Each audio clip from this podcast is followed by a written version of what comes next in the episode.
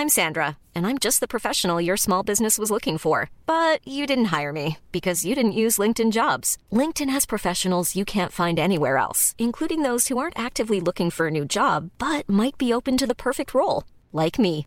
In a given month, over seventy percent of LinkedIn users don't visit other leading job sites. So if you're not looking on LinkedIn, you'll miss out on great candidates, like Sandra. Start hiring professionals like a professional. Post your free job on linkedin.com slash people today. Ja, men god morgon, god middag, god kväll eller god natt vart du än befinner dig på dygnet, och välkommen till vårt lilla skåp. Och här sitter vi och trycker som vanligt. Vi har Peppe Öhman. Hallå, hallå. En kvinna av rang, vill man ändå. En, en finlandssvensk stor. Nej, jag vet inte varför jag är så stor. Men det är vad jag kände så här. Du har ändå ganska mycket så här häst i dig. Alltså, eh, nej men... Det börjar spåra nu, känner jag. Ja, det finns väldigt stor. Vad är det som händer? Ja, men jag kan återkomma till storkänslan snart. Johanna Smångberg. Där har vi, vad har vi där för djur? Ja, vad ska du ens säga nu? Ja, jag vet inte. Vill jag ens höra? Träsk, grod, djur. Nej, du är mer en, du är mer som en dalmatiner, skulle jag säga. Aha. Mm. Hur är man då? Prickig? Ja, prickig och lite så här sp- intressant. Ja, jo, man mm. tackar, man tackar. Eh, och det var ni två, och sen så har vi jag som heter Cecilia Blankens, och ja, vet inte vad det skulle vara för djur. Du vet, en älg som har råkat äta så här jästa äpplen. Ja, ja just det. Det som vandrar så här majestätiskt genom skogen och knapprar lite på ett träd och ja. Eller bär sin kanske, krona. Eller kanske snarare en albino-älg som alla stirrar på men som inte fattar. Som har lite invisibilitis. Fattar ja, inte att, att hon är speciell, utan bara, vadå då? Alla bara, hallå. Jag tar, jag, jag är gärna älg. Det är inte mig emot. Det är väl ett jävla coolt djur ändå.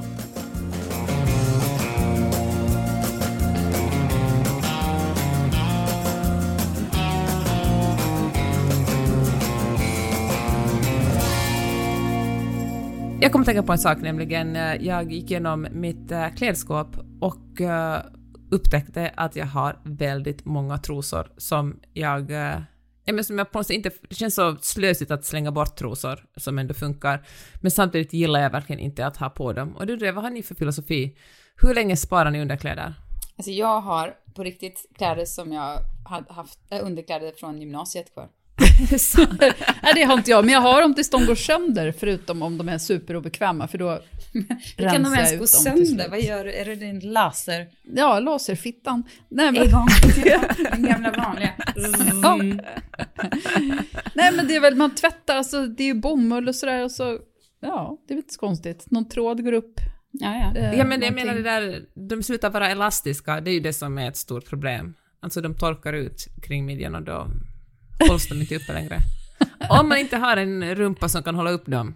Nej. Eh, exakt. Man får se till att gå upp i vikt samtidigt som resåren börjar, ja. börjar lossna. Ja, då blir det dubbla cheeseburgare till middag ikväll igen. Vad ska Annars jag göra? Funkar inte trosan längre. Jag har inget val. Nej, men alltså jag älskar ju, alltså jag, du, alltså jag blev ju, du vet att vi hade ett avsnitt här ganska nyligen där jag pratade om liksom att alla som har B H är, begår självbedrägeri för att ingen byst gillar att vara inspärrad. Men sen, bara dagar senare, så skulle jag på Elle-galan och eh, hade en jättefin vit klänning från Totem som liksom var väldigt så här elegant.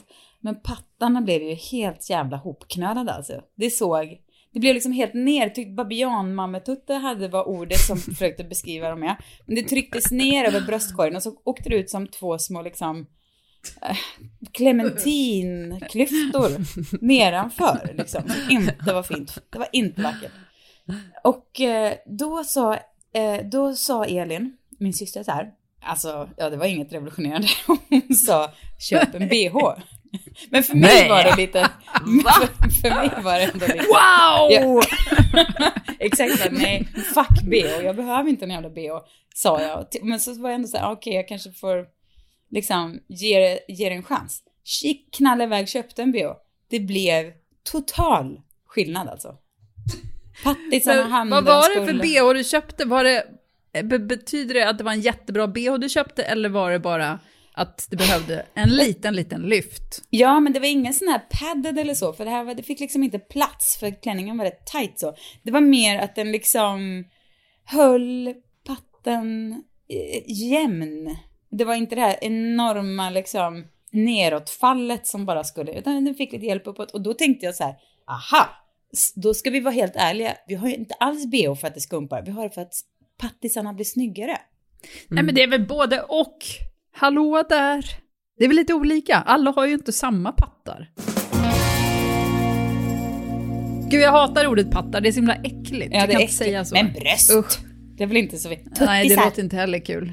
Tuttis. Nej, det kan vi inte heller säga. Har ni inte något härligt finlandssvenskt ord? Ja, men pattar ska vi ju aldrig säga i svensk Finland. Nej, vad ja, säger vi, ni då? Vi säger nog bröst. Vi säger bara bröst. Vi inga, håller oss till inga det. Inga krusiduller. Mm. Nej, vi säger, benämnar saker med sina korrekta ord. Pattar låter verkligen som något som man slänger över axeln. Ja, ja, men det är det som är så roligt. Och så pattar är ju roligt på samma sätt som det är kul att säga frissa. Man ska till frissan. Men det är pattarna. Men det ser vi i och för sig. Kolla pattarna på den frissan. Det är ju... det är så lite gammaldags ord som är roliga att bara säga som om det var helt självklart. Jo, men också väldigt äckligt. Ja, ja. Vad skulle du säga mer om den här, den här B H:n då? Vad det, nej, jag skulle, skulle bara säga, säga att det, det var... Jag tar tillbaka, glöm allt jag sagt. Jag älskar B H. Nej, men det gör jag inte. Men det var ändå, jag förstod att en bra B H är verkligen inte dumt att ha och ta till i vissa när, nöd, när liksom, mm. det är bra för mig att ha B H. Det var det jag insåg. Jag måste inte ja, ha det. Okay. Jag tycker det är välkommen till alla våra andras värld. Jag har alltid varit en late bloomer alltså. Nu, fyrtiotre år gammal. Bara, ja. Ja, men jag tycker så här, med ett underkläder och trots vi har en ganska stor mängd och de jag använder oftast är de som jag absolut tycker är fulast för att de är skönast.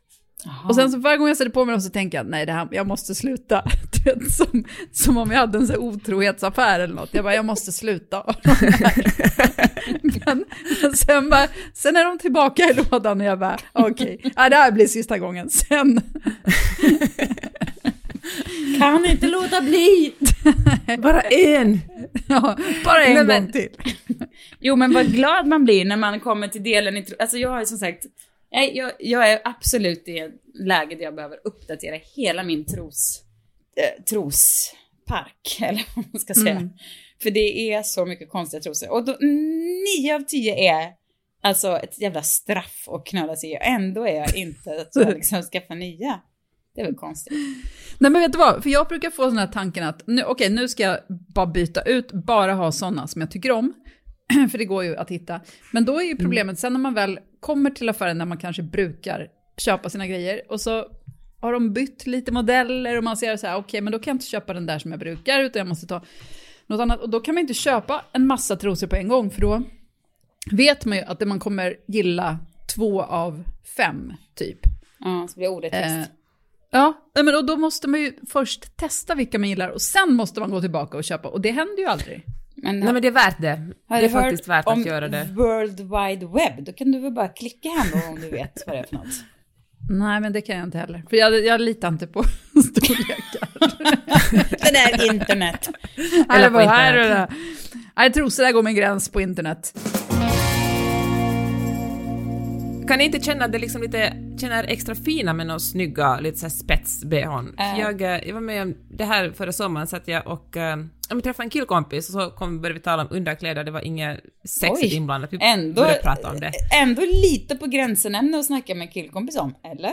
Eller det nej, kanske det inte var just dina inte. Underkläder. Eller det var generellt nej, liksom. Eller det var det faktiskt. Men, och då hade jag verkligen någonting sunkigt på mig. Du har ju också men, sagt att alla dina killkompisar egentligen är kära i dig. Att de inte vill va? Något mer. Nej, jo, det har du sagt. Ja, och det är för att jag sexar upp mig. För... Nej, men i alla fall inte den här.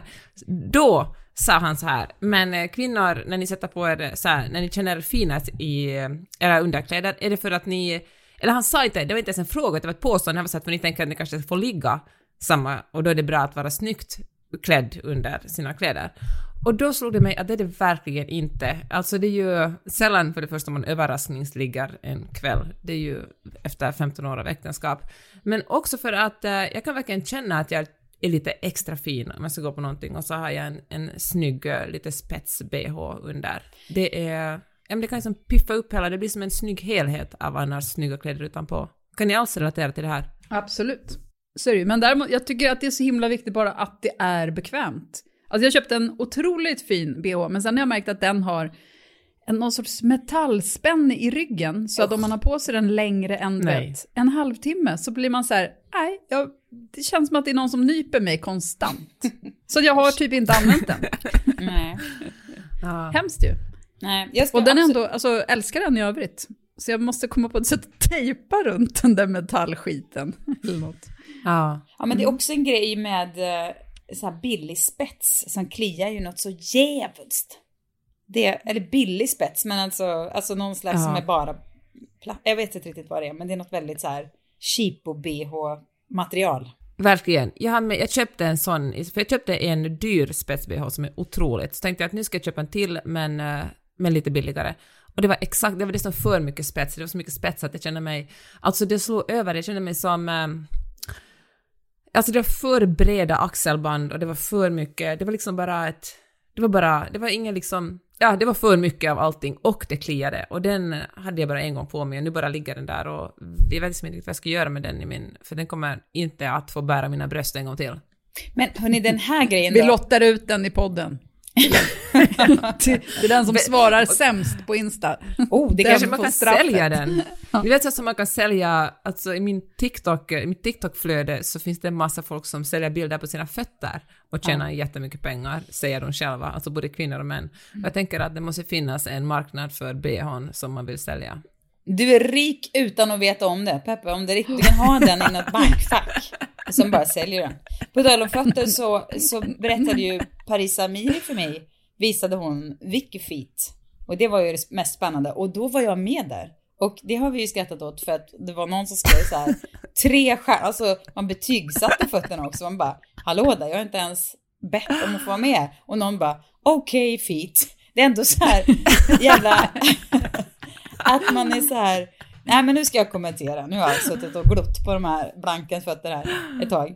Eh, men det är så här, okej okay, fit. Det är väl ändå så här, varför bemödar man sig med att skriva det? Ja precis, att orka skriva en, okay. en trestjärnig okay, fotrecension. Alltså, mina fötter är ju, alltså fötter är ju inte så här, det vackraste kroppsdelen generellt, men mina fötter är verkligen väldigt på min sidan. Är det är trollfot på nio av tio. Men, men jag hade till och med ett ex, alltså vi var ju kanske tjugo när jag gjorde slut med honom, och då sa han så här, ingen kommer någonsin att kunna älska dig än jag. Ingen, alltså bara jag kan älska en kvinna med så fulla fötter. Nej! Och,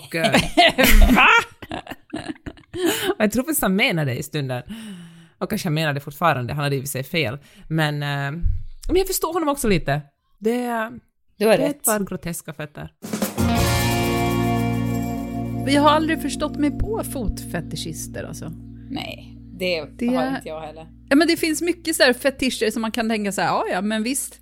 Som vadå? Eh, men, ja, men jag vet inte, vad finns det för sorter? Men jag, jag, nu tänker jag, ja, men du vet, det kan säkert finnas folk som älskar så här muffintopp till exempel. Och det kan man ju tänka sig, ja, mjukt, mysigt. Ja. Vet eller du vet vad som helst, lår eller massor av hår, vad som helst. Men fötter förstår jag mig inte på. Jag har ju på tal om, alltså jag nä- ska inte säga att det är en fetisch, för det är det inte. Men jag har lite svagt börjat utveckla en enorm eh, förkärlek till den så här lite den, den här, inte den tjocka mannen utan den som är lite så här jämntrind. Typ, sälen. Mm. Sälen, ja, exakt. Men den vältränade sälen specifikt. Han som har liksom, vet, han är så tränad. Kan du säga en, kan du säga ett exempel? Finns det någon känd? Jag säger Gabo. Ja. Vår han är inte tillräckligt känd, men han, nej, han är, är alltså vår paddeltränare. Okay. Vem, nej, jag vet inte. Har vi någon känd sån person? Uh, oh, mm. ah, mm, jag kan inte komma på. Ja, Gabo är verkligen byggd som en toapappersrulle. Ja. Det är jämn, jämn bredd. Ja, han är liksom rund. Men är, han är, är liksom, han har ett litet lager med så här, nej jag känner att det där, för vet ni vad det säger? Det säger så här, här är en person som tar hand om sig, som ändå är så här, du vet, sportig, har liksom lite go så. Men jag är också en livsnjutare. Jag kommer liksom mm. inte, jag tar för mig, jag bara, och Och därför tycker jag att det här lilla lagret ovanpå musklerna är, börjar bli allt mer sexigt. Allt mer än någonting jag så här, mm, om man ser mm. en kille. Finns det något sånt? Ja. Säl, sälipedia. För män, lagom tjocka män. Jag tycker det är väl lite av en, en simmarkropp. De kan väl inte vara så här super... De måste vara supermuskulösa, men de måste väl också ha lite underhudsfett för att kunna... Nej, de, är väl, de har väl inget... In, alltså, de är väl det mest skulpterade som finns, är det inte? I Gud, vilken nivå differ, vi Johanna. Håller i den här podden idag. Vi diskuterar underkläder, vi diskuterar kroppar. Det är otroligt. Vilka ämnen. Skönt att du får hålla sig i alla fall. Det är ingen här som, ja. som klagar. Nej, men jag tänker alltså, att... Men simmarkroppar, jag tänker att de inte har något fett alls. Nej, tänker jag också faktiskt. Jag Nej, det har de. Fram. Jag har umgåtts med simmare. Låt mig... Uh, låt, jo. Kan ni lita på mig här nu? Men de det, det känns som att det är så här typiska vintersimmare i Finland. Det känns som att de är lite grann gabb på kroppen, sälen. Nu är vi, nu är vi där igen och, och oh, fördomar kring Finland. Jag vet. Hörrni, vi har fått ett, ett jättefint uh, lyssnarbrev. Får jag läsa upp det för er? Ja. Nu behöver jag verkligen öppna skåpdörren och titta in. Jag vill tacka er för att jag får höra i öronen i mina Here You See Sun skogspromenader. Jag har precis avslutat en relation med en otroligt snäll och ödmjuk kille. Ni vet den där sortens kille som jag verkligen trodde skulle bli pappa till mina barn. Men det blev inte vad jag tänkte det skulle bli. Min kärlek bleknade och jag vet innerst inne att den skulle aldrig kunna föra vår relation vidare till något mer. Som en skänk från ovan hörde jag i ett avsnitt att Sissan hade en relation ungefär min ålder, tjugofem år, som inte höll.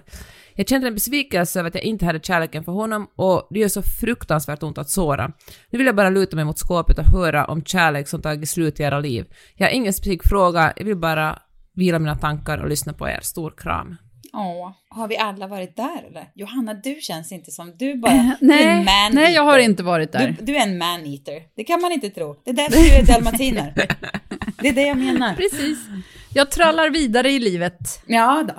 Och, du, ja, ja, hej då med dig. Ja, jag har absolut det. Det där som, alltså den där relationen som man egentligen gillade men som bara som bara försvann. Det här fallet kanske inte var så mycket, alltså kärleken har försvunnit nu för det här liksom tjugo år sedan.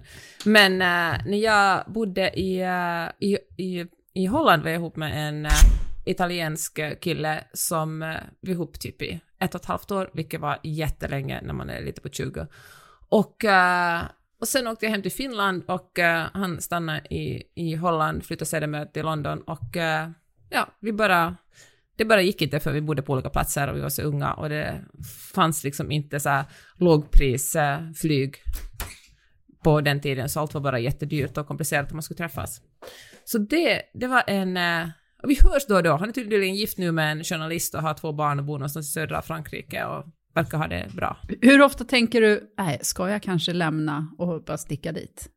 Ah, nej, jag mm. tror faktiskt inte det. Jag tror, inte? Alltså jag gillar honom så mycket, men jag tänker också att det hade, att jag tror att, eh, jag vet, jag tror, han var faktiskt alltså på här, alltså inte på mig, han var på någon konferens i L A och då träffades vi för några år sedan. Och eh, det var kul att se honom, men det var ändå, nej, jag kände verkligen inte den där, eh, det där otroliga pirre och kärleken som jag kände när vi blev ihop. Vilket i och för sig var ganska skönt, det skulle vara otroligt jobbigt att... Eh, ha känt det igen. Ja, men jag vet inte. Jag så, just den här kärleken som hon, um, som hon refererar till, det var ju, ja, jag var ju tjugofem-årsåldern. Och um, nej, men jag älskade honom så mycket. Verkligen alltså. Det var, en sån människa, han var bara helt otrolig. Jag tycker fortfarande, han är liksom en person som jag känner så mycket kärlek för. Även om jag har liksom ingen kontakt eller så alls. Men han, skulle jag liksom höra att han hade gått bort eller något hade hänt eller så, så skulle jag bli förkrossad faktiskt. En... Det är roligt att du tänker just gått bort. Nej, ja, ja, jag men... något så, att du bara fantiserar om hans död. Nej, men jag menar bara för att beskriva att jag ändå, att jag liksom, att, jag jag att du bryr dig mycket mig om honom. Ja, men du vet en sån uh. viss kärlek försvinner inte, betyder inte att jag vill ha honom i mitt liv uh. eller att jag saknar honom eller att det är något sånt.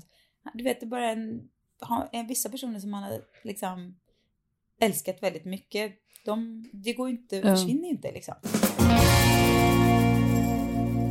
Men det är väl också ganska typiskt för just den där tjugo till tjugofem års åldern eller upp till trettio, alltså ja, ganska länge överhuvudtaget. Ja, att man är så besatt. Ja. Nej, men så här, att man är så besatt av sitt liv och vad det är och vad det betyder och allt, alltså allt sånt där. Eh, alltså åren känns så mycket tydligare. Att, man, alltså, att det är stor skillnad mellan att vara tjugofem och att vara tjugosex. Alltså när man är väl mm. över fyrtio, då är det ju liksom, jag är fyrtioett jag eller jag är fyrtiotre. Att det är så här, det är skitsamma. Det ja. spelar inte så himla stor roll. Men just de där åren är ju så himla, det händer så mycket ofta. Och man funderar, ska jag skaffa barn? Ska jag göra slut? Ska ja, jag göra sådär? Vilket avgörande. Alltså verkligen alla, det känns som varenda beslut man fattar är helt avgörande för hela ens liv. Och det är ju lite så också. Ja, ja. Mm. Det, jag tänkte, det jag tänkte säga, det är ju så otroligt modigt. Och eller jag fattar, det kanske inte fanns något alternativ för det sista. Och, och hon som skrev det här meddelandet till oss. Men att eh, om man känner att allt är egentligen ganska bra. Alltså jag har ingenting att klaga på. Om man lever med någon som ständigt är otrogen eller våldsam eller liksom har drogproblem, då kommer man ju säga så att okej, okay, det här funkar inte. Jag måste, det finns en konkret orsak att, att göra slut. Men när man är just i den åldern, så där mellan, när man kring tjugofem och, och, då, och då tycker man att man är ganska gammal och vuxen, då fattar man ju inte att, att det finns jättem- jättemycket tid kvar att välja hur man ska leva sitt liv. Då tror man ju verkligen också att att alla beslut är så otroligt avgörande, att ändå fatta beslutet, känna att jag känner inte tillräckligt mycket på den här personen för att, eller man kanske känner, men det är ändå, man förstår, men kanske man känner mycket men ändå väljer att gå vidare för att förstå att det inte är det bästa valet. Nej men för precis, en. för att, att fortsätta i en sån här relation som hon nu har valt att inte göra, det är ju, fastän man någonstans känner lite att det här kommer inte funka liksom i längden, det är ju att ge sig själv framtiden som ser ut så här. Vi kommer kunna leva tillsammans. Vi kommer kunna få ett, bar- ett par barn. Vi kommer vara trevligt och det kommer ta slut. För det gör det liksom. Man kommer inte orka bära upp en relation som inte liksom, som saknar det där. Och sen så kan man ta en lite, och det, då kan man vara ganska säker på att det är så det kommer bli. Eller så kan man ta en lite osäkrare vägen som är att liksom släppa det där och ta med sig erfarenheten av att av ett sånt förhållande och vad man saknade och vad man behövde och mer och sådär. Och leta efter någon annan. Det är ju lite läskigare förstås. Men också mycket bättre i längden oftast. Ja, men jag tänker så att man måste komma ihåg att också om man väljer att stanna så är det ju ett val. För när man är i stunden då känns det som ett icke-val. Då bara fortsätter man som förut. Men det är ju också ett aktivt val att fortsätta leva mm. med en person som kanske inte är rätt person. Men det är ju fan svårt. Jag tänker att sitta man där och göra sina plus- och minuslistor så det... Ja, det går, jag tror om, att man ja, vet det går... oftast, det gäller ju bara att inte strunta i den rösten. Alltså, mm. det man vet ju. Ja. Men börjar man med plus- och minuslistor skulle jag säga att då, ja, då vet är, man redan. Är det läge att göra ja. slut. Ja, verkligen. Men har jag berättat om hur jag visste att det var eh, att det skulle inte funka längre med den här killen? Nej, berätta. Han hade varit i Köpenhamn med sina killkompisar. Vi bodde tillsammans i en jättefin eh, lägenhet på, i Hornstull. Han öppnade dörren, klev in, var liksom lite så här darrig och nervös och sådär. Och vi hade liksom som sagt verkligen, du vet, en lugn och fin, eller ja, det kanske inte var så lugnt och fint, men jag vet inte, jag var i alla fall väldigt kär i honom. Ehm, och sen så tittade han mig i ögonen och så liksom vek han upp ärmen på sin t-shirt och så hade han tatuerat in sitt namn. Nej, mitt namn. Och så, någons namn i alla fall. Han hade tatuerat in mitt namn på sin arm. Och eh, jag eh, vet, som i, i en liksom, hade nog tänkt att det där är liksom, gud så romantiskt. Man var tjugofem år och det kändes bara wow, liksom, vilken grej att någon skulle göra för. När jag kramade honom och bara wow, så kände jag också så här, helvete, jag måste göra slut. Det var liksom, jag fattade det direkt för att det var så här, mm. nej, jag kan mm. inte, det kommer inte funka. Så sen var det några månader när jag fick bara smälta det och sen gjorde, sen gjorde vi slut och sen var det den värsta tiden i mitt liv. Jag tycker det, det har jag aldrig varit med om värre hittills än tiden efter det. Fruktansvärt. Så det är inte roligt. Väldigt filmiskt med, med tatueringen ändå. Verkligen filmiskt alltså. Tipping point. Vad gjorde han med den sen då? Jag tänker på Jag tänker på Johnny Depp som du hade Winona Forever och så blev det Wino Forever, vilket mm. nu ja. i efterhand ju inte var en så, alltså det verkar ju ja, det var inte, ja, det var inte så bestämde bra. I alla fall. Ja, faktiskt. Mm. Men äh, vad kan man göra av Cecilia? Finns du kvar som ett litet... Nej, äh, jag tror att han, ta, han tatuerade över det Uh, jag kommer inte ihåg med vad, men det gjorde han i alla fall. Det var liksom lite... Och jag hade också så här otroligt svårt att liksom släppa taget om honom.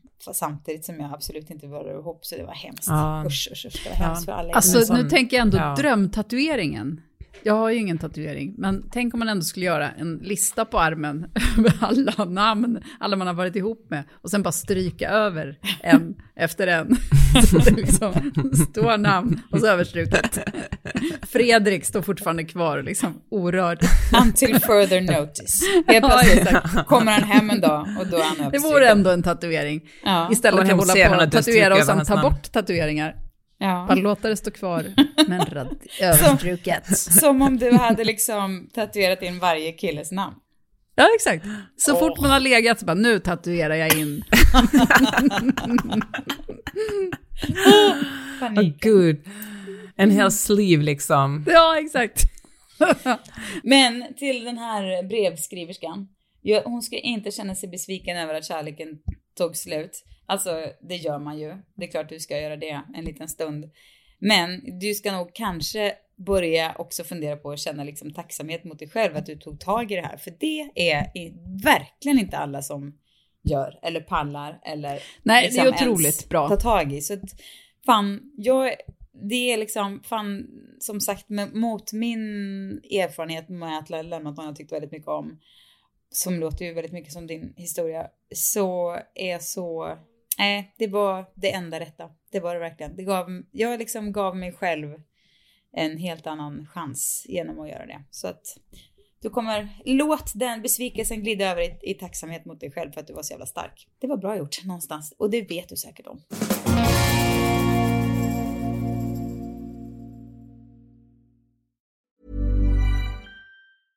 I'm Sandra, and I'm just the professional your small business was looking for. But you didn't hire me because you didn't use LinkedIn Jobs. LinkedIn has professionals you can't find anywhere else, including those who aren't actively looking for a new job, but might be open to the perfect role, like me.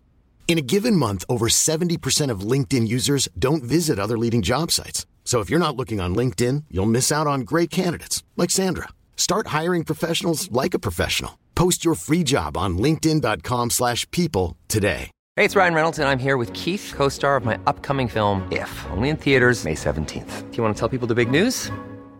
All right, I'll do it. Sign up now and you'll get unlimited for fifteen dollars a month and six months of Paramount Plus Essential Plan on us. Mintmobile.com slash switch. Upfront payment of forty-five dollars equivalent to fifteen dollars per month. Unlimited over forty gigabytes per month. Face lower speeds. Videos at four eighty p. Active Mint customers by five thirty-one twenty-four get six months of Paramount Plus Essential Plan. Auto renews after six months. Offer ends May thirty-first, twenty twenty-four. Separate Paramount Plus registration required. Terms and conditions apply if rated P G. Men Susanne, när man är i den där... Um... situationen var antingen så att man har krossat någons hjärta och samtidigt sitt eget, eller någon har dumpat en. Va, har du några bra råd? Hur ska man liksom hantera den vidriga perioden efteråt? Hur länge får den ta? Oh, jag vet inte. Jag, jag cyklade väldigt lättklädd. Hemskt mycket. Eller lättklädd. Alltså det var så här november, december. Och jag hade på mig typ linneskjorta och cyklade som en jävla dåre. Överallt cyklade jag. I, och jag, det var så viktigt att vara kall bara. Jag kunde liksom, mm. och på något sätt var det liksom det enda jag längtade efter, det var iskall och cykla. Jag var cyklade cyklade i tunna kläder. Det var, jag kan inte förklara varför, men det var liksom, det var det enda som gjorde livet uthärdligt på något sätt. Och så mm. tappade matlusten helt. Men det är märkligt med den där självspäkelsegrejen, för det ja. kommer ju verkligen i den här sortens situationer. Det kan jag till och med känna igen från mig själv. Till och med. Men det där... Mm. Kylan, alltså jag kollade på en dokumentär om en eh, finsk kvinna som eh, dök, alltså först började hon med att vinterbada och sen blev hon, hon blev världsmästare i att dyka under isen, alltså typ oh, bara vad läskigt, fy fan vilken mardröm, superläskigt. Men hon började med det för att hon var i en olycka och skadade sitt ben, och så fick hon, det var någon nerver som inte liksom riktigt lekte korrekt, så hon hade otroligt smärta i i sitt ena ben, och det enda som hjälpte var iskallt vatten, och det började hon med att hålla sitt ben i iskallt vatten och sen hängde resten av kroppen med, och hon sa att det bedövade all smärta, och det var någonting alltså, som det kylan, jag tänkte bara på när du sa att du, var, att du, måste, att du kände ja, att du behövde att vara kall, eller kanske plötsligt kompensera smärtan med en annan smärta, vad vet jag. Hitta din grej, vad fan, men bara inte för destruktivt alltså, men om det nu är att liksom vinterbada eller jag vet inte vad det är, alltså, eller spring, liksom maratonspringa eller vad det kan vara. Men alltså, det är väldigt många som springer sig ur kriser. Jag kan verkligen förstå den grejen att man bara mm. nöter på för att på något sätt liksom, man blir så konstigt od- sätt så odödlig också när man är sådär mm. otroligt sorgsen. Man är ju som att man... Ja, man sover inte, man äter inte. Nej, man, man bara sig. går... Man bara, ja. ja, men det är väl där också som den fysiska utmattningen är rätt bra. För att ja, det gör ja. att man sover bättre också. Plus ja. att man blir liksom kroppsligt trött och kopplar bort huvudet. Ja, det kommer bli bra. Allt kommer bli bra. Jag tänkte såklart jättemycket på det vidriga massmordet av barn i Texas. Och uh, det är så hemskt så jag kan liksom inte riktigt... Uh, eller jag är inte redo att prata om det, jag vill inte snudda över det. Men jag vill berätta en sak som hände som också har med vapen att göra. Som på något sätt är en så absurd sak med U S A. Alltså man vet ju det i teorin att folk har en, en liksom osund inställning till vapen. Men uh, det är så läskigt när det blir konkret. Och... Uh, Jag var hemma hos, uppe, uppe och red hos min kompis Tamara som hyr ut ett av husen på sin gård på Airbnb. Och uh, så hade hon några gäster där, det kommer från hela U S A, liksom, oftast är det familjer. Och för några veckor sedan så var det en, en familj med två små barn och uh, som hade haft, uh, men de hade festat ganska ordentligt där. Och Tamara var liksom lite sådär, hon kunde kanske skruva ner musiken lite så sent på kvällen, men fan, you do you.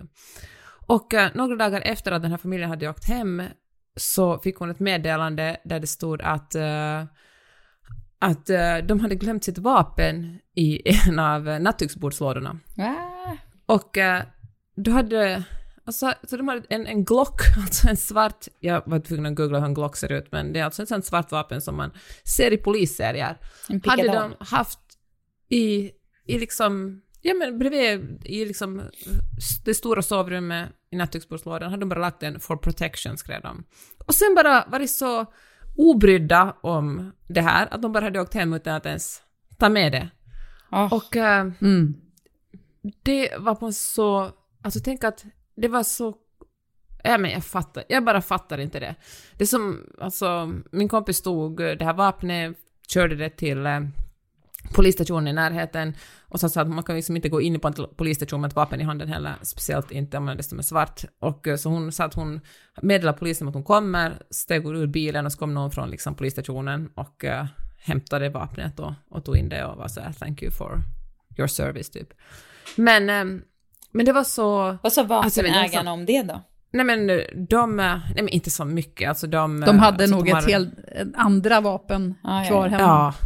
För man kanske inte heller vill lämna tillbaka ett vapen till någon som är så uppenbart oansvars, oansvarig kring det.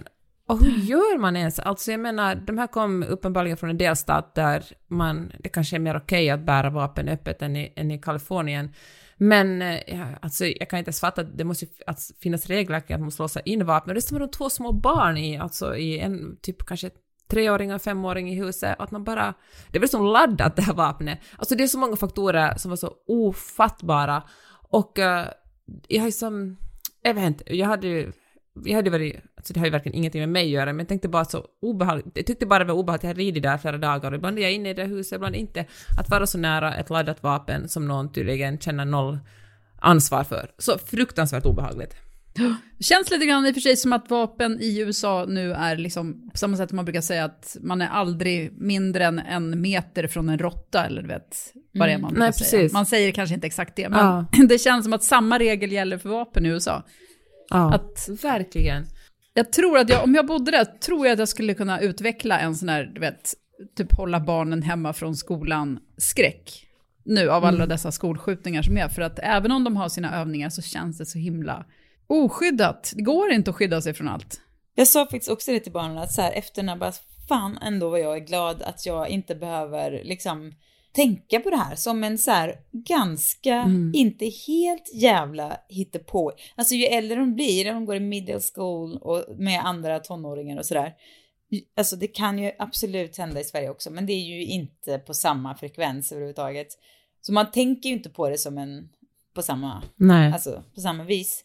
Men Det hade, hade jag gjort om jag hade bott i L A ändå fortfarande när man skickat iväg. För på den skolan, vår, vår, den, vår närmsta middelskola vi bodde, så hade polisen gripit någon, ja men du vet, någon person i närheten av skolan som hade hängt på skolgården och sen så hade vapen i hela bakluckan och hade någon plan för vad han skulle göra med den där skolan. Och polisen hann liksom avbryta det där i tid.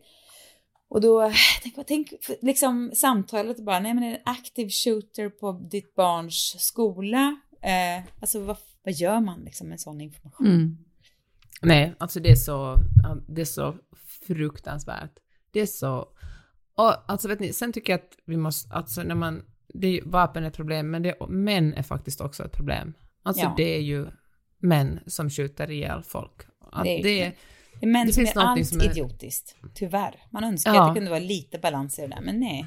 Kvinnors idioti är så banal i, i jämförelse. Ja, det finns någonting som har gått väldigt fel i hur män tror att man ska vara. Och liksom någonting som uppenbarligen har ihjäl en massa andra människor. Det, fy fan vad deppigt det är. Hörrni, nu, ska jag, nu vill jag prata om någonting som är eh, inte lika eh, våldsamt. Jag åt lunch häromdagen och eh, vid bordet snett framför mig satt Stina Lundqvist. Alltså grundaren, en av grundarna till Mantel, men också allmänt megacool eh, k- kvinna. En sån här handelselev som dessutom är så en komma åttio lång, har två, två meter långa ben och en komma åttio lång. Och eh, urtrevlig, härlig och snygg och charmig. Hon har allt liksom, en underbar person. Hon satt där och hade på sig någon liten väst och några jeans och några boots och bara såg så cool ut. Och sen... Kan, vet jag inte om jag såg det här eller om jag inte såg det, men i den här perfekta varelsens armhåla såg jag en rejäl jävla buske kika ut.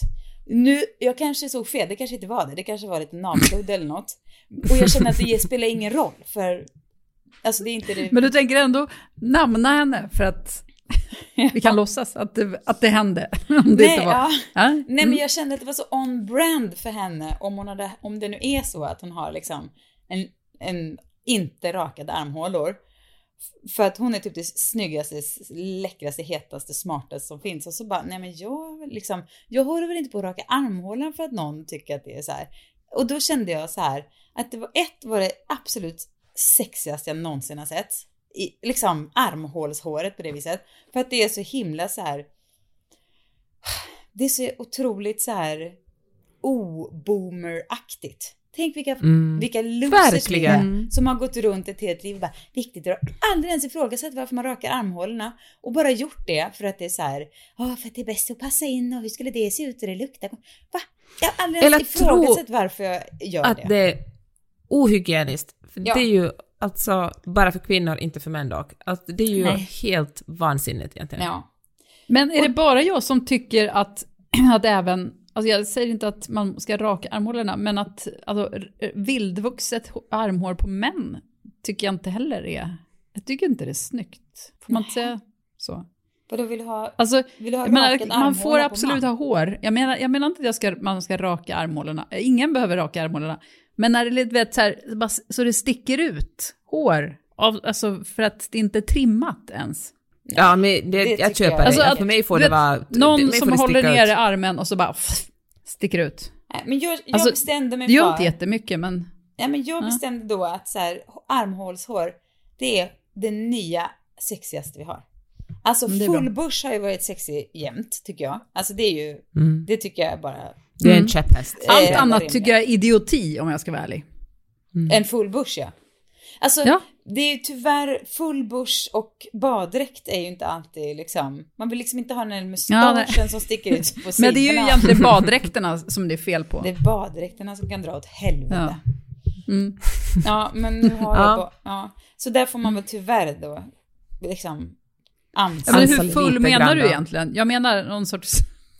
Jag snackar rimlighet. Ja, så du menar full bush but make it cute? Eller vadå? Ja, lite grann så. Ja, ja. Okay. Är det fel? Ja, jo, jo, men det kanske jag också är någonstans. Jag bryr mig det... inte så himla mycket, så kan vi säga. Nej. Men det gör jag tydligen, eftersom jag säger saker. Oh. Oh, ja, men i alla fall, nu mm. känner jag att jag kommer testa det här med. Jag vet inte om det, jag tror kanske att man behöver vara Stina och inte jag som är så här semi-boomer då tydligen. För att bära upp det. Jag vet Nej. inte om jag skulle men, sitta... Har du inte sett de här gamla det. bilderna på Julia Roberts när hon går på röda jo. mattan? Och ja, men det är så jävla jag såg bilder från, på Jemima Kirk nu bara häromdagen. Fy när hon fan, står på en premiär för Conversations with Friends och, och kör buske. Vet du, jag känner att jag skäms för alla år jag har rakat armhålorna och mm. bara har gjort det. Alltså, känns jag, lite töntigt. Det känns så jävla töntigt. Vad är man för jävla loser-tönt som bara rakar armhålorna utan att bara, ja, ja, kom igen. Som om det vore liksom så här som att äta typ. Jävla idiot man är alltså. Nej, nu ska jag bli så där råsexig och bara look at this. Och så ska de få se på stranden i sommar. Fan vad sexig jag ska vara då. Jag tänkte på det här om dagen för vi pratade om någon bikini. Och jag bara, ja fast man får så lätt det liksom att det pöser ut på bikinin. Ja. Du bara, fast gör verkligen det uppe vid, vid revbenen. Sen har jag känt efter, jag tycker att jag har blivit väldigt, väldigt mjuk där. Alltså jag säger inte att det är något fel på det. Men jag tror att det spelar liksom ingen roll. Det, även om det är, du vet, Nej, ett litet men... lager så är det ändå så pass mjukt att det bara, porf, det fast kommer det är ju det här fluffa ut. Konstiga som händer liksom på något sätt med ålder. Att så här, bröst, armhåla och mage blir liksom... Definitionerna är väldigt luddiga ja. mellanåt. Det är liksom, man får typ styra. Du är armhåla, du ska vara här. Du är tutte, du ska vara här. Och du är mage. Det är därför man plötsligt behöver B H:n. Exakt, för att man måste det, liksom sortera huden i olika veck. Organisera. Jaha, du ska vara i det här facket. Nej, du magen, ner med dig. Du ska inte vara här uppe. Det är som sådär, du vet, stöpta plastfack som folk köper för dyra pengar och hänger på väggen. Sådana här ja. designergrejer. Ja, det är en sån man behöver för krappa. Nej, men jag är okej med allt, men jag vill verkligen ha mer röv. Och då struntar jag faktiskt i om den är... Alltså den får vara en del av mina lår och bara liksom försvinna ner. Men jag känner att den delen på mig... Det får jag, jag vet att alla andra tar ut sina... rumpimplantat nu och jag är inte sugen på det, men jag känner verkligen att det är en del som ja men någonting måste hända där. Men det är kört, det ser jättekonstigt ut om du stoppar din rumpimplantat ja. då. Peppe, vet, ja. Gör Peppe. lite mer squats istället. Ja, fast jag vet, jag Peppe vet vad, in your case, jag tror inte liksom hundra squats om dagen eh, skulle hjälpa. Det skulle kanske bli en liten så här, ja men du har inte den kroppen, du har liksom Du har liksom mer gasellkroppen. Tänk om du skulle liksom sticka ut en så här frisk fotbollsröv på en gasell. Nej, det, du har något annat. Du är mer snabbsenig än så här som smyger på natten jättetyst. Den kroppen. Mm. Ett stor som smyger på natten. Ja, där var det. Jag vet inte. Eller inte. Du kanske kan träna dig till någon liten... Nej. Pojkerumpa, men jag, jag vet inte. Jag tycker inte riktigt det är on brand för dig heller att ha det. Nej. Du ska vara sådär platt Nej, men... och härlig, Peppe. låt, Peppe. Låt Peppe träna sig till en rumpa om hon vill det. Det är väl okej. Okay. Ja, ja, men jag ja. säger bara, men don't get your hope. Realism. Ja. Kom inte ja, här och... Ja, precis. Kom inte här och säg till Peppe hur hon ska leva sitt rumpliv. Nej, nej. Peppe, Peppe bestämmer över sin egen rumpa. Absolut, jag säger bara att jag tror inte att eh, vissa har det, kommer det lättare för. Andra får kämpa lite mer i ditt fall. Nu väldigt mycket får du säga upp alla andra åtaganden och bara ägna dig åt den där rumpan. Och det blir du inte rik på, vet du. Nej, det är faktiskt så. Det kan jag acceptera. Min rumpa kommer aldrig att tjäna mig några pengar. Nej. Om det inte finns någon sån här Flat, flat buttopedia eller något sånt där. Vad heter det? Vad heter fot Wikipedia? Wikifeet. Det kanske Wiki heter röv. Wiki flat uh, butt. Wiki, Wiki flat ja. butt. Okej, okay, flat butt. Tre stjärnor. För jag bara lite kort. Jag har, nu vet att jag lätt blir alltså så besatt av olika kvinnor som jag liksom, jag känner så mycket mm, kärlek ja. till dem att det är Mm. Jag sprängs alltså inombords. Och nu är det dags för Pernilla Wahlgren att få hamna i den här mina kärlekskranka blick. Det var på tiden. Ja. Nej, men hon har varit där jättelänge. Ända sedan jag var, intervjuade henne när jag var kanske tjugofem. Hemma i hennes jättestora hus. Uh, och vi var henne i hennes garderob. Jag tror att det var någon sån här garderobs välkommen till Pernillas garderob, typ sådär. Och så, så var hon såhär, här är mina jackor från så här Piccadilly Circus-tiden, vet de här skinnjackorna. Hon, och så var så här, wow, vad coolt, ikoniskt där. Och bara, wow. Hon var såhär, men du kan ta en om du vill. Fick en, en såhär Gaultier-skinnjacka. Ja. Av henne, som jag fortfarande har hemma i min garderob som en liten kronjuvel. Så det är klart att jag blev helt, ja, golvad av det då. Klipp till femton år senare. Och Andreas... Nej, det kan inte vara femton år senare. Ja, ah, skitsamma. Nej, skitsamma. Fem år senare säger vi att det var. Andreas Lundstedt fyller fyrtio och har en jävla fest. Upp på scenen kliver Pernilla Wahlgren. Som jag liksom... Du vet, man, man kände bara... Ja, hon, det, hon är ju trevlig liksom. Så snäll, för jag fick en skinnjacka. Nej, ha, bara river av en, en roast av Andreas Lundstedt. Och alla typ bögar på hela festen. Som var så jävla grov och så jävla sjuk i huvudet och så rolig. Att man typ, man, man fattade ingenting. Och att det var Pernilla Wahlgren som stod och gjorde den här var ju också bara mindblowing alltså. Det var typ så att jag nästan morgonen efter bara så hände det verkligen. Det var sjukt. Sen, nu kommer vi, sen kommer vi till tredje fasen i min kärlek. Och nu är liksom kärlekssagan från mitt håll komplett. Då var vi på Andreas Lundsets femtioårsfest i fredags. Och så hade jag ingen barnvakt till min lilla pojk. Så han fick följa med som min dejt på festen. Och hade förstås på sig Jonis gamla paljettjacka. Guldpaljettjacka. Mm-hmm. Och då så, Remy är ett stort fan av Masked Singer. Och där sitter hon i juryn. Också anledning jag älskar henne. Hon är så jävla smart. Och otrolig på att gissa vilka de här människorna är. Ja, hon är så jävla cool bara. I alla fall, han är jätteimpad av henne för att hon är så jävla... Jag fattar inte. Hon lägger ihop ett och ett och listar ut vilka de här kändisarna är. Och Remy har varit på någon show eller inspelning och kollat på det där och så. Pernilla ser eh, Remy och eh, han, Remy så här viskar lite på, åh det är Pernilla så här, på. Och hon kommer fram och han och så här, men jag känner igen det, var inte du på en inspelning? Han bara, jag blev så sedd i det. Så då var liksom kvällen gjord redan där. Men sen, någon timme senare, så var det dansgolv. Jag och Remy körde oss på dansgolvet. Alla var på dansgolvet, det var jättekul. Remy blev lite trött så han gick, satt sig vid bordet igen. Skulle äta efterrätt eller någonting.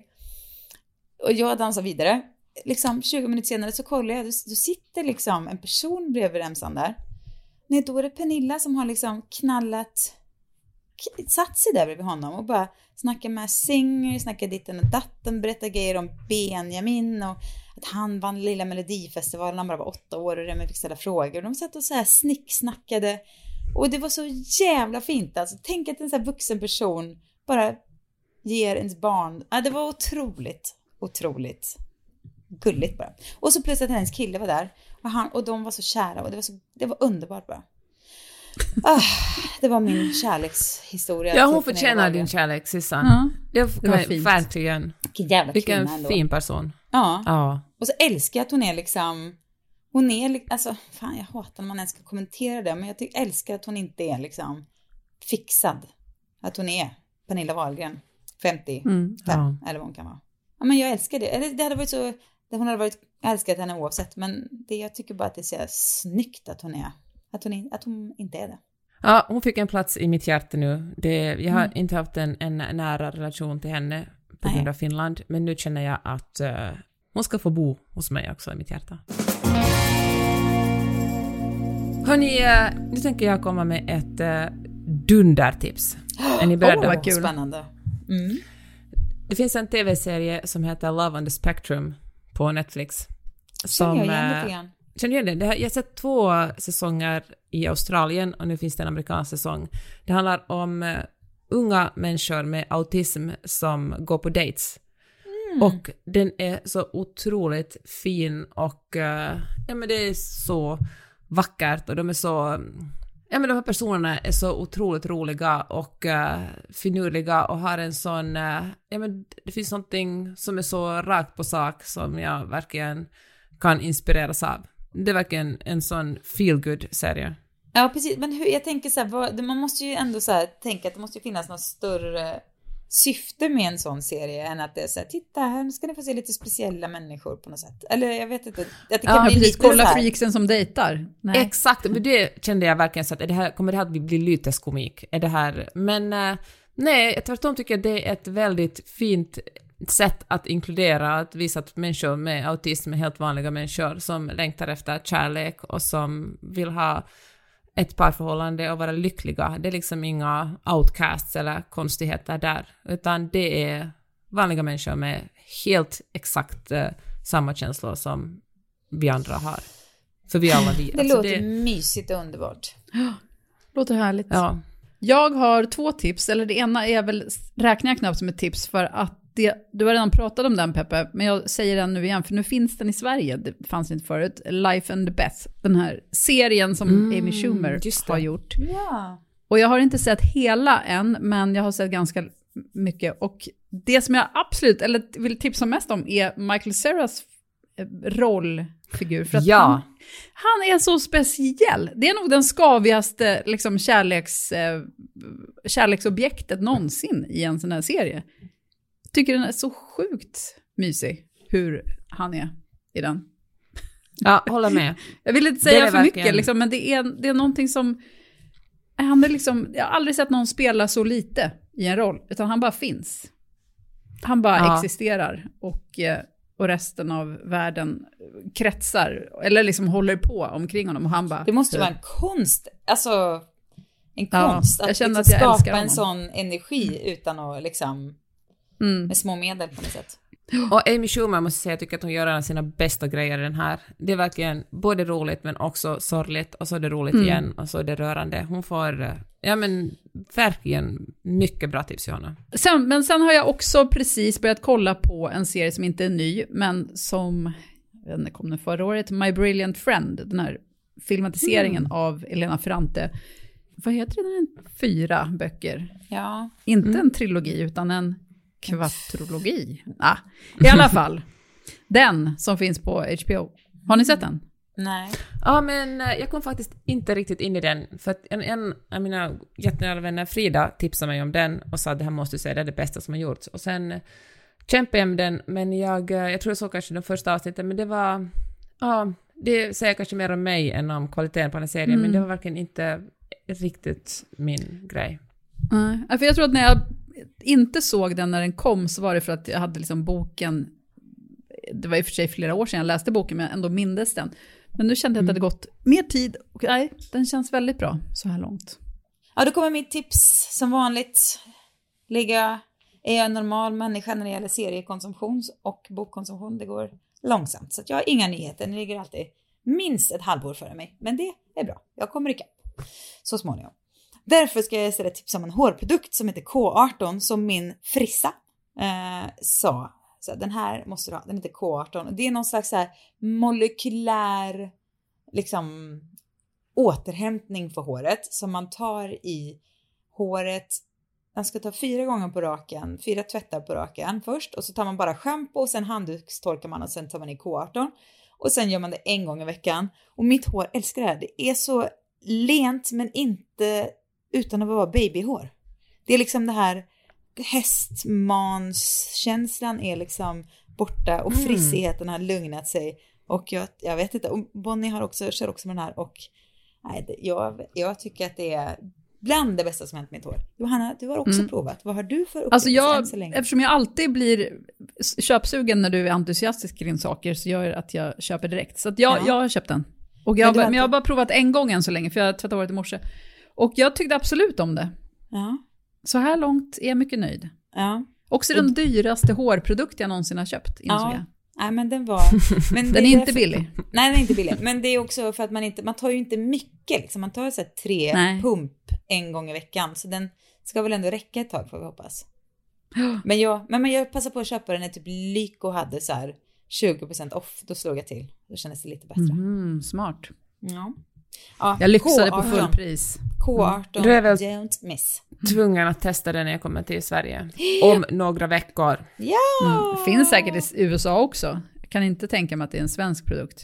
Om du vill prova direkt med det. Nej, men jag tror att det här typ jag vet, bara... som när Olaplex kom och folk var så här, oh, Olaplex. Det här är ja. liksom Olaplex får stå och skämmas för det här är liksom eh, plus Olaplex är så förvirrande och så många olika produkter, jag fattade aldrig vad som var för mig och så.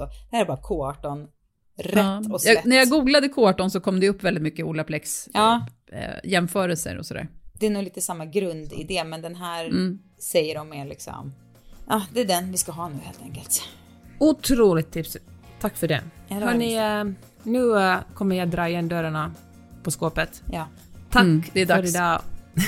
Och tack för att ni har lyssnat. Glöm inte att prenumerera på den här podden, för att det betyder mycket för oss rent konkret, för då lyfter algoritmen oss.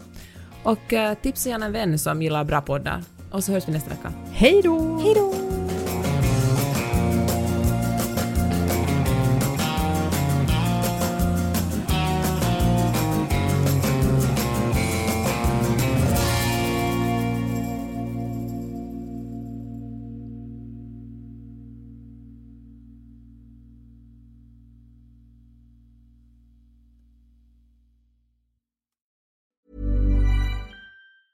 Even when we're on a budget, we still deserve nice things. Quince is a place to scoop up stunning high-end goods for fifty to eighty percent less than similar brands.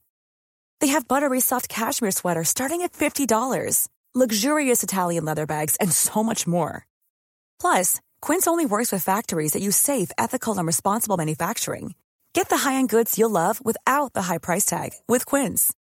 Go to quince dot com slash style for free shipping and three sixty-five day returns. Hey, it's Paige DeSorbo from Giggly Squad. High quality fashion without the price tag. Say hello to Quince. I'm snagging high-end essentials like cozy cashmere sweaters, sleek leather jackets, fine jewelry, and so much more. With Quince being fifty to eighty percent less than similar brands. And they partner with factories that prioritize safe, ethical, and responsible manufacturing. I love that. Luxury quality within reach. Go to quince dot com slash style to get free shipping and three sixty-five day returns on your next order. Quince dot com slash style.